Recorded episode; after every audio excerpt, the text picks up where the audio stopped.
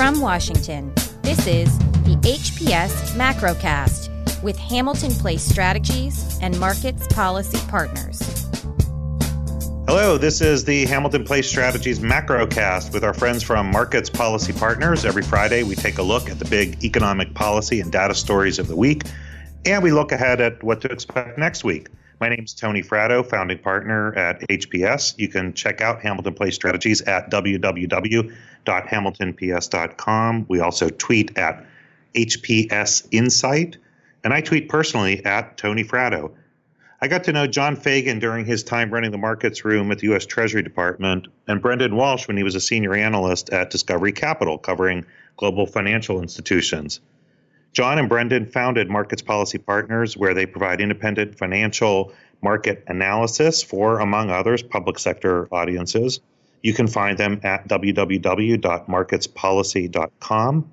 It's Thursday, June 20th. John and Brendan are in Washington, D.C., and I'm coming to you today from Brussels, uh, where we just had the uh, Institute for International Finance uh, conference today here. And give you a little, uh, and since we're going to talk a little bit more about Europe today, um, finally, John, Brendan, I think we're going to get into uh, Italy eventually on this uh, on this show. We've been trying to do it for weeks, but we had news this week. We had Fed policy news, we had ECB news. In fact, the ECB uh, preempting the Fed that sound you hear are doves flying everywhere, isn't it? Yeah. So, uh, so Mario Draghi, uh, you know, came out and uh, and uh, you know ahead of ahead of the uh, the you know the highly anticipated, um, you know, uh, FOMC meetings this week, and and indicated that he's he's still you know whatever it, Mister whatever it takes, um, and um, you know markets liked it, didn't they?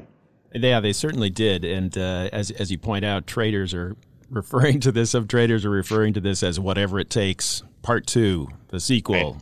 Right. and uh, so Mario Draghi from the uh, European uh, central bankers conclave in Central Portugal, that they do every year, uh, really set the dovish tone for the week on Tuesday morning when he when he referred to uh, you know the potential for additional accommodation, specifically uh, tapping um, you know, rate cuts and even flagging uh, more potential headroom in the asset purchase program.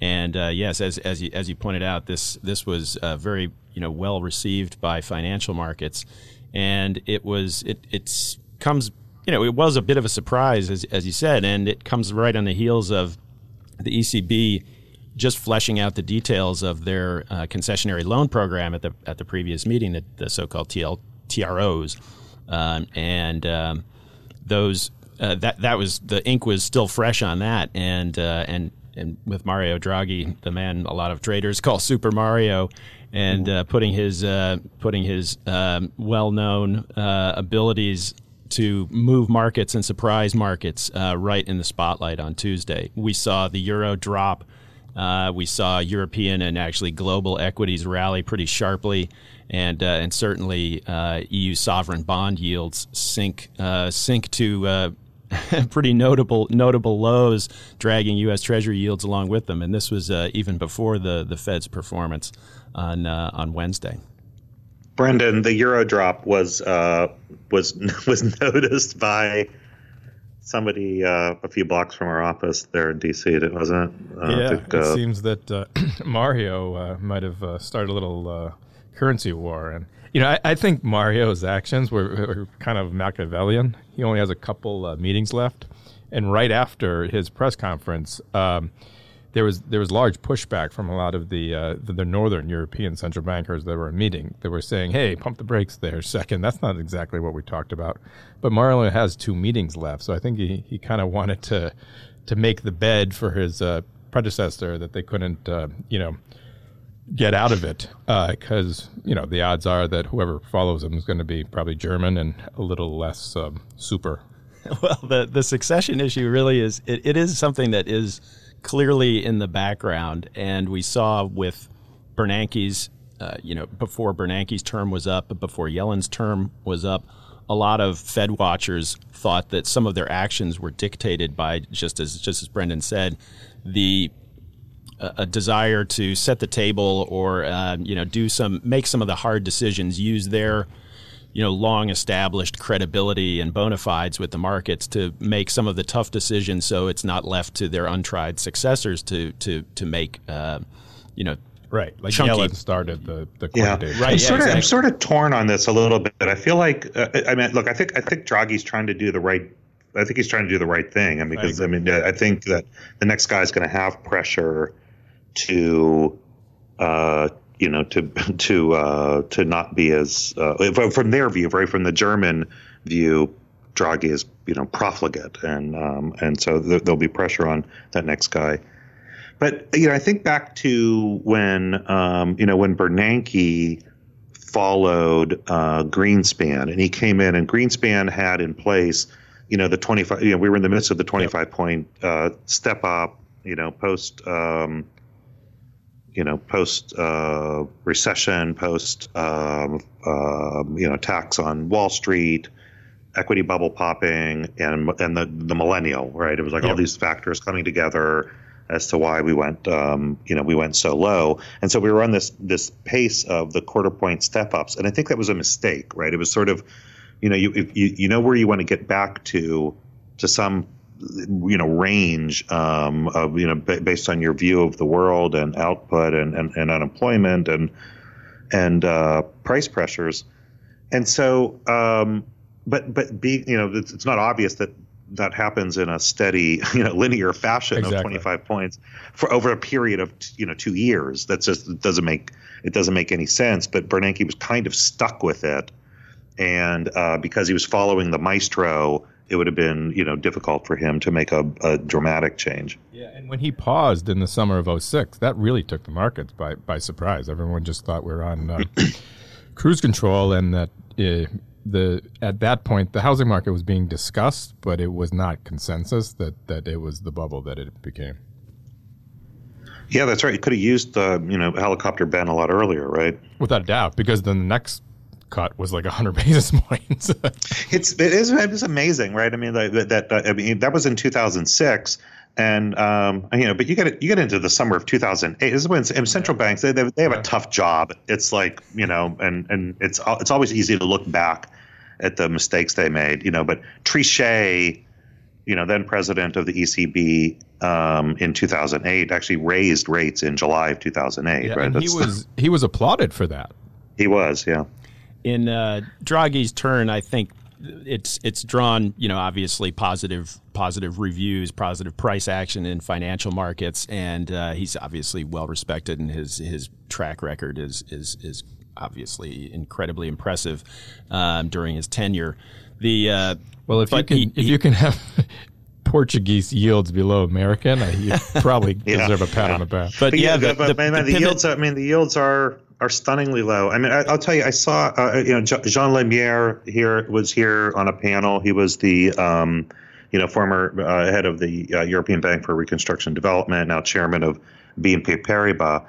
And he was, you know, he understood, you know, he, he understands where, where, you know, where Draghi is, understands where, you know, where we are, where the economy is, and and uh, and why, um, you know, and uh, you know, easy monetary policies where we need to be. But he was, you know, sort of bemoaning, like here, you know, here we are.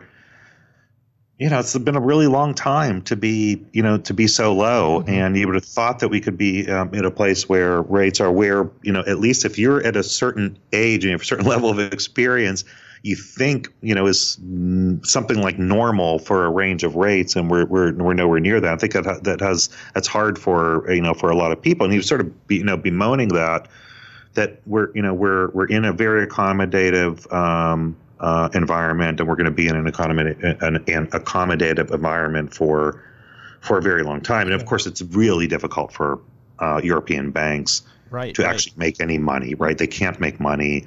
Their you know their um, uh, their return on on capital is um, negative. when Mario So- Draghi, in his comments, when he flagged the potential for additional rate cuts, he did refer to potential mitigating measures that they could put in place. I guess that would be referring to a tiered, potentially tiered deposit system, we've heard ECB officials chatter back and forth a little bit about that. It's not clear that they really have any plans in place, but uh, Mario Draghi certainly mentioned it in right in uh, connection when he uh, just right after he talked talked about the potential to cut rates. But I mean, his the the, looking at the way that rates are and this and the policy settings are certainly one thing. They're eye-poppingly accommodative, but looking at the data, it's hard to look at the data uh, coming out of Europe and the market-based uh, readings of inflation expectations and say this was a this was a this was an inappropriate uh, policy shift toward a more dovish setting. It's the economic you know the economic readings uh, manufacturing PMIs in contraction in the core of Europe and Germany. Uh, you know, the five-year, five-year inflation swap, which is Mario Draghi's uh, his his very favorite market-based gauge of inflation expectations, below where it was in 2016, where we had a yeah. deflationary scare. I mean, it was down at 1.1 percent. That's eye-wateringly uh, concerning levels there, and so it's certainly he was he was able to the fact that Mario Draghi was able to surprise the markets in a positive way when fundamentals were, you know, perhaps you know screaming for some kind of action from from yeah. the ECB, I think speaks to his mastery of the craft here. Yeah, but going back to your yeah, point about you know what, actually, you know, I'm going to be in Germany. Uh, I'm going to yeah. be in Germany next week, and um, you know, and I'm, I'm, pretty sure, like when I cross the border, I think they're just going to hand me Bunds, right? hey, they do, right? They're just going to give them away now. And, and that goes back to your point about the president, where I, I hope we're not starting a, a, currency war, but he does have a point where you know Japan and and uh, Europe are are low forever, and the the dollar has been at the the high end of its strength for for a while now.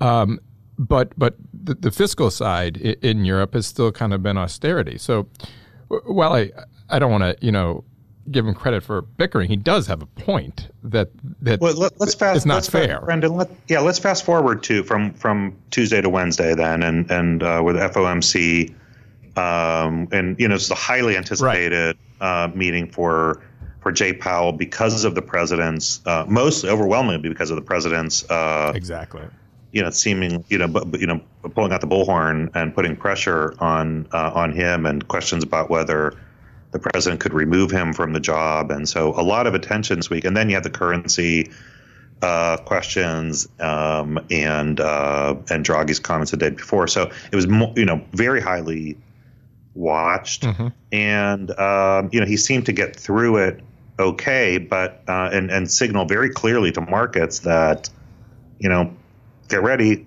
cuts coming in July, right? Yeah. So right now, Fed fund futures are, are at 100% for a 25 basis point cut next uh, next month. Yeah, actually, and the, the odds of uh, 50 basis a lot of a lot of Fed watchers and analysts on Wall Street are uh, tipping a 50 basis point kickoff to this easy what they see as an easing cycle and uh, the odds of 50 basis point, I think, are uh, are you know around 25 percent um, for for the July meeting. That would certainly. John, you just you just made the you just made the data dependent case for Draghi's signaling. Can you make the same data dependent case for for Jay Powell? Sure. The uh, the the the Fed would uh, the Fed would tell you that uh, inflation, uh, he talked about uncertainties, particularly overseas uncertainties. And that's, you know, that, that dovetails exactly with what Mario Draghi is responding to. Um, and weakness in, you know, certainly in, I mean, Chinese economic data, Japan, uh, South Korea, the, the Bank of Korea uh, came out dovish last night. It's the, the global growth uh, slowdown is something that the Fed is right to contend with. Uh, they're a little bit cagier about their assessment of the U.S. economy. They still speak pretty favorably about it, although right. we've had economic data being a mixed bag. But yeah, the, the New York um, uh, manufacturing index and the Philly today were kind of shockingly weak. Yeah, there's there's there's clearly something going on, and uh, the last as as we said last week, the non-farm payroll number was a little bit of a disappointment, but the the where they're really hanging their hat is on that inflationary downside risk, and uh, whether it's PCE, whether it's market-based gauges, uh, the break-evens that we've talked about, um, and uh, and inflation swaps. That's really where the the the data-based justification for the Fed to be moving is. But, you know, the Fed is still, you know, what we've seen is, again, the Fed pivots the, the market sets a yeah. dovish benchmark. The Fed pivots toward it uh, and yeah. then the market assumes an even greater dovish. the, yeah. the goalposts right, keep moving. Right. So for the last nine months, the market has been the best predictor of what the Fed can do. They basically acted with a two month well, delay. I, I, generally think that's where. I mean, look, I, have I've said this for a really really long time, and I don't think I'm the only one who's ever said it because I don't think it's original observation at all. But that you know, like sort of look where the ten year is and that's kind of where the I mean the direction the Fed is generally going to go. I mean, it, it, it, does tend to follow a little bit, uh, follow more than it does lead. If you mean uh, 100% correlation, then yeah, you're right. There's certainly, yeah, the commentary in the markets. At least lately. The commentary in the markets, yeah. of course, you have you have self-serving uh, and sort of self-centric narratives in, I think, probably a lot of different quarters when it comes to the Fed meeting. The market basically is, you know, we see a lot of commentary from analysts saying the market basically is is is is pushing the Fed. It's leading the Fed by the nose. It's been doing this for uh, for quite a while now. It sets you know it it sets the it sets market policy. The bond market sets the policy, and the Fed ratifies that. Uh, and the, of course, if you went to the West Wing and said, uh, "Why is the Fed turning dovish?" there probably would be some thought that maybe the pressure from the West, the political pressure, is finally getting through to these guys. Uh, and if you go and talk to the people at the Fed, they're saying they would probably say, "No, they were looking very closely. The data is leading us to this conclusion." So everybody's got their own narrative as to uh, as to maybe why the uh, why the Fed is doing what they're doing. But the fact remains that the market really has moved. So now the the base case is no longer two rate hikes by the end of the year year. It's now moved to three. There's a considerable cuts, uh, yeah cuts. sorry, I'm sorry. That was a residual from uh, from right. last October. Uh, the uh, yeah, the and and certainly decent market implied odds of a fourth cut. That would be a full percentage point uh, of uh, rate easing by year end. So this also the, the Fed statement was interesting because they they clearly uh, said that if the trade negotiations with China keep um, are, are negative, then we'll cut. But that also, on the flip side, opens up that if you cut a deal, then they don't have to cut.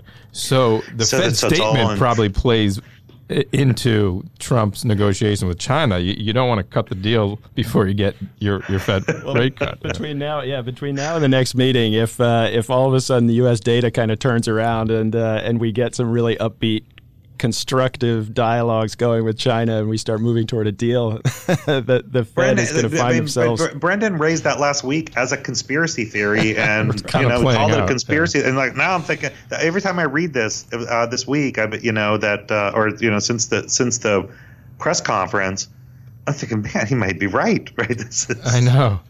He made. He, yeah. he was going to. It might not have been the initial plan, but it, it might yep, just work out that way. Well, okay. So why don't we um, why don't we take a break? Uh, and we, we, have a lot of stuff still uh, still I want to get into. Well, actually, one of the things I'm gonna uh, I'd like for us to get into after the break too. I'm gonna ask you if there's another.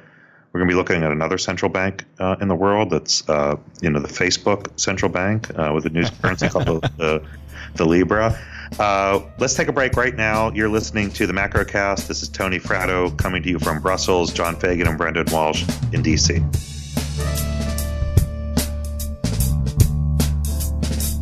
All right, we're back on the Hamilton Place Strategies Macrocast. Uh, John Fagan and Brendan Walsh from Markets Policy Partners in Washington, D.C. I'm Tony Fratto in Brussels.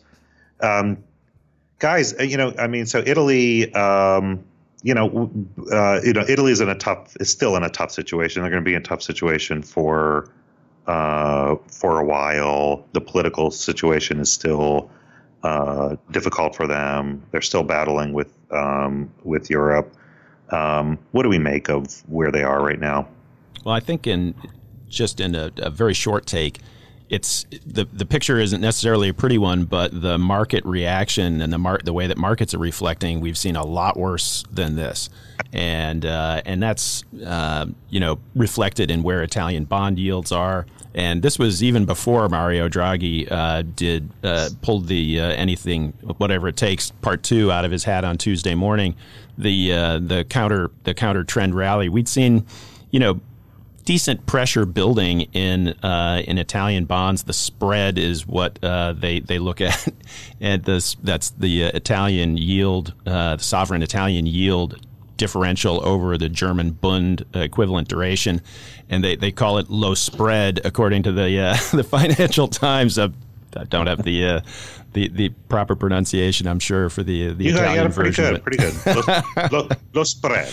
Uh, I'll, yes, I'll defer, I'll defer to you on that one. The uh, the current level is about 240 basis points, and the threshold of pain has been uh, somewhere around 300 to 400 in the past, and that's 240 and falling. Uh, the the initial turnaround was uh, after the uh, after Deputy Prime Minister Salvini, the head of Liga, indicated that he was not looking to uh, precipitate a a general election. After the uh, after the European uh, parliamentary elections, when Liga really outperformed, and uh, Five Star, its coalition partners, sort of uh, began to look very much like the junior partner. Speculation was that uh, he was that that Salvini and uh, and his um, northern Italian populists were really getting the wind in their sails, and uh, and were going to start standing up in a much more aggressive way to the uh, to Brussels and seeking a seeking a, a, general election to kind of ratify that um, at the at the at the voter level. But he uh, by saying that who- knows whether this is going to last, but by uh, by saying that he's not going to go for that, the bond market in Italy responded very positively to that, and uh, they uh, the sort of show of uh, show of unity. Uh, among uh, uh, Salvini, Di Maio, and uh, and the Prime Minister Conte uh, over the or at least trying to take some steps to uh, to see off um, penalties that the European Commission might levy on them for fiscal uh, for fiscal profligacy, and uh, that that's that's something that the European Commission the the process has begun officially, and uh, and but instead of taking a, a hard line, at least. For now, it looks as though they're going to try to uh, the, that Rome is going to try to meet uh, the EC, the European Commission, halfway. At It looks least. that way. Yeah, I mean the the the the, uh, the idea that there would be another election really just spooked everyone. And actually, I was surprised that Conte, of all people, you know, was actually was pretty strong on um, uh, essentially saying, "Look, if you know, you know, put the toys down. Um, I'm out of here if we don't, um, um, you know, just focus on the job at hand, and that's what the Italian people want. And I think that was a, that was a good signal, right, from a, a, government you're not going to have a whole lot of confidence in, but um, but but maybe they're you know modestly dealing, uh, understanding the reality of their situation. Certainly, and now with Mario Draghi tipping uh, that they that there's headroom in the asset purchase program. Obviously, there's a sense that you know where is that headroom? The you know purchasing more more Bunds, hmm, uh, probably more in the periphery, and uh, the the idea that you know among all the different things that Mario Draghi said, certainly you know additional accommodation in general is going to be helpful for uh, for Italian uh, sovereign debt valuations, but it's it's not necessarily the rate cuts I would think that the market's focused on in that case. I think it's the prospect of additional uh, asset purchase uh, asset purchases by the ECB, uh, which would include Italian bonds, presumably, that has uh, spurred this rally. So we're we're we're you know not obviously not out of the woods, but uh, the markets are. We're even seeing it in Italian bank stocks, which have been trading at really multi. They've they've been at very very depressed levels, uh, and they've been slower to react than the than the bond market. But even in the last few days, we've seen uh, we've seen some more upbeat trading there, and they're coming off the lows. Well, hey, I wanted to uh, get into something else fun, which is uh, that we've got another currency to track now. It's going to be called the Libra. Um, that the that uh, the Facebook will be um, issuing, along with a really impressive, actually, consortium of partners. Um, uh, but you know, so we have to pay attention to another another currency here. Like, what do you, what do you guys think of it? It's come. I thought, I'll tell you, it's come up in in like half the panels. Um, uh, today, and even uh, in a number of the meetings I was in yesterday. Well, they're definitely paying attention to it on Capitol Hill. Yes. Uh, Maxine Waters didn't waste a lot of time. It was uh, it was that that the same very same day uh, she called on Facebook and uh, the the Libra consortium to hold fire on development, and and it wasn't just this wasn't just on one side of the aisle. It was a you know there was a a variety of different voices from Capitol Hill saying this, and we've seen, you know, from the the there are obviously people that are that are much closer to this than I am, but the uh, the regulatory. Um, there's there's been sort of a constructive ambiguity on the regulatory uh, approach um, at, uh, at the various agencies in, in DC, the federal agencies toward cryptocurrencies. And maybe this is a precipitating factor. Some analysts have pointed out that this is going to force Capitol Hill and force regulators to really start uh, confronting this issue in a more, uh, you know, in a more with greater clarity and, and substance. So that's uh, so that's that's a that's a positive. That's a silver lining, I guess. Yeah, I and, and was, from what I've looked actually, at it, it, okay, it, Brendan. This seems a little less like Facebook trying to create another dollar, and more like them trying to create a payments currency that allows yeah. them to uh, avoid uh, bank regulation. Yeah, that's a, that's a, that's what I got from it too, and I, I actually thought that I, I thought the um, I thought the Hill reaction to it uh, was, you know, w- was outsized for for what yeah, is actually yeah. for what they're actually trying to do. It's just re- it's really about payments. Um, yeah. Uh, you know, broader system on payments. It's not that there aren't consequences. I mean, one of the things I liked about, uh, you know, just about the way they structured it is that they actually given thought to, you know, backing of it, and it's going to have a basket, you know, basket of currencies, and um, uh, it's not on some, you know, it doesn't require like, you know, you know burning all kinds of power for exactly. people to mine yeah. you know uh, computer programs and uh, things like that it's it's actually things that you that we're familiar with which is called currency you know that are backed by the full faith and credit of governments and you put it in a basket and that's what's going to back up um, uh, you know their their coin for transactions and so I thought it was actually you know, of all, you know, of a lot of the the the, the uh, crypto ideas out there was one of the ones that actually was actually thinking about uh, the fact that money is different um, uh, from other things. Right, because this really isn't a cryptocurrency in the same way that, that no. Bitcoin is, which is Bitcoin is designed to try to avoid governments. This is this is much more of a digital currency.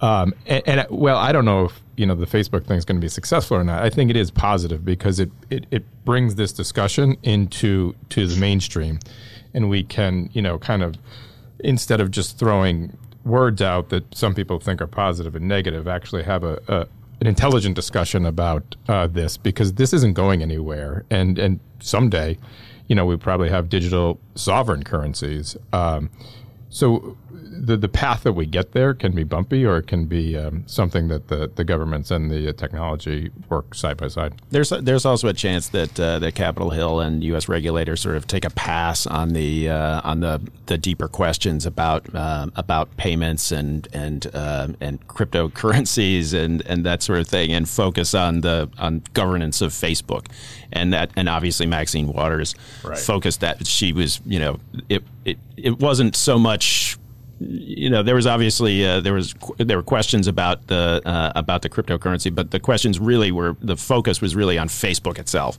The questions that uh, are are percolating on Capitol Hill about the governance, uh, the privacy, and uh, and certainly the antitrust uh, investigations are, are going on right now. And so it's possible that they just turn this into a you know another part of the you know, Facebook uh, oriented sort of inquiry uh, rather than trying to grapple with the, the, the, issues of Libra. That would be a little disappointing, but uh, but not necessarily um, uh, out of. Um, out, out of out of character. The the I mean the in, in terms of the DC uh, approach toward cryptocurrencies, it's really hard to it's really hard to nail nail down uh, the regulators and, and get and get clarity. I think they you know ambiguity is very useful for regulators because it, it keeps everybody uh, it, it keeps everybody on their toes.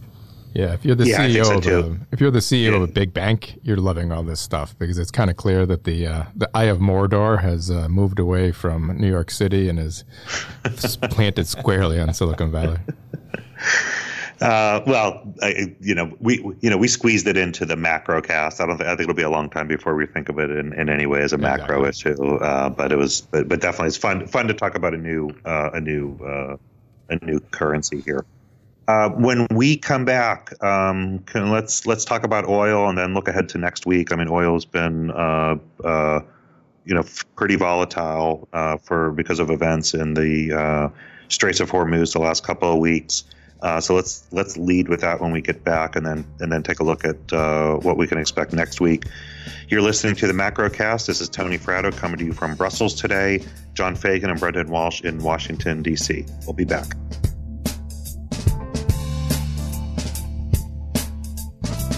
All right, we're back. You're listening to the Macrocast. Uh, this is Tony Fratto from Hamilton Place Strategies coming to you from Brussels. John Fagan and Brendan Walsh, markets policy partners in Washington, D.C and um, you know, so oil's been uh, something to watch the last couple of weeks, hasn't it? Yeah, it certainly has. It was. Uh, it's been on a just to set the set the scene. Oil prices have been on a pretty uh, pretty sustained downtrend, sharp downtrend since late April. Uh, Brent crude, the U.S. I mean the international benchmark was up around seventy five dollars a barrel, and uh, came sort of screaming lower uh, in the midst of a buildup of of fundamental headwinds for the most part uh, rising supply and uh, U.S. supply from the shale patch, obviously pretty noticeable, but uh, pretty notable. But the uh, the the degree of uh, the degree of downgrades on demand on the demand side because of the slowing global economy really knocked oil for a loop, and uh, we saw. You know, increasing tensions in the Persian Gulf. the there, there was a tanker. there were commercial vessels attacked in May, and last week we saw tankers attacked again and the support, the upside in crude was remarkably fleeting. It was uh, it was really uh, it, it, the the degree to which the negative fundamentals sort of overbalanced that geopolitical risk premium, that geopolitical risk response was remarkable. Uh, we're seeing oil prices after the drone um, the the drone shoot down uh, this morning where the the Iranians took down a U.S. drone, uh, and there's obviously debate over exactly where it was, uh, but the oil prices are up, so Brent's up about five percent today. That's a pretty meaningful. Mm. that's a pretty meaningful leap. But keeping in mind, we're pretty low. Uh, this is only taking Brent crude up to sixty-four dollars a barrel. And if you're looking at, you know, we've often talked about markets as a constraint on policymakers and and on uh, certain on, on, a variety of different things that uh, that we can do on a national security uh, level as well. And uh, the and certainly uh, mixing it up in the in the Middle East, uh, higher and rising and and sort of punishingly high oil prices are, are a potential constraint. But basically Brent crude at $64 a barrel isn't dissuading anybody from anything. Well, um, we're going to keep an eye on that again, looking ahead to next week. Um, any um, uh, any data we got to, to pay attention to? It's a relatively light week. We get uh, durable goods and wholesale inventories, a few data points on the housing market. But um, the thing that probably the market's going to be paying most attention to is the uh, PCE price index for May. Um, so the, the core PCE price index is what the, the Fed pays most attention to with a 2% inflation target. And uh, if you kind of extrapolate from the CPI and PPI data we already have, it looks like the year over year number is going to be a mere 1.5%. So um, maybe that 100% pricing in for the July, can it go up to 150% or is that 100% the top? right, right. We've already achieved metaphysical certitude. Yeah, exactly. And then next week, of course, uh, we'll be looking at the, a potential uh, Trump Xi meeting uh, on the sidelines of the G20. They've already indicated that you know trade talks can, are going to uh, you know start back again. Um, I think people are you know going to be cautious about uh, anticipating after after the, you know they signaled uh, the last time around. Um, that you know success was at hand. I think people are going to be more cautious about it right now, but certainly it sounds like pointing towards um, uh, lowering the heat in that relationship. But uh, but we'll see. That's something we'll be paying attention to next week uh, when we'll be uh, we'll be back with you again next Friday. Uh, this is Tony Fratto, uh, Hamilton Place Strategies from Brussels here on the Macrocast, along with. John Fagan and Brendan Walsh in Washington, D.C. Uh, have a terrific weekend, and we'll talk next week. Thanks for listening to the HPS Macrocast, produced by Hamilton Place Strategies in association with Markets Policy Partners. For more from Hamilton Place Strategies, follow us on Twitter at HPS Insight. For more from Markets Policy Partners, please visit marketspolicy.com.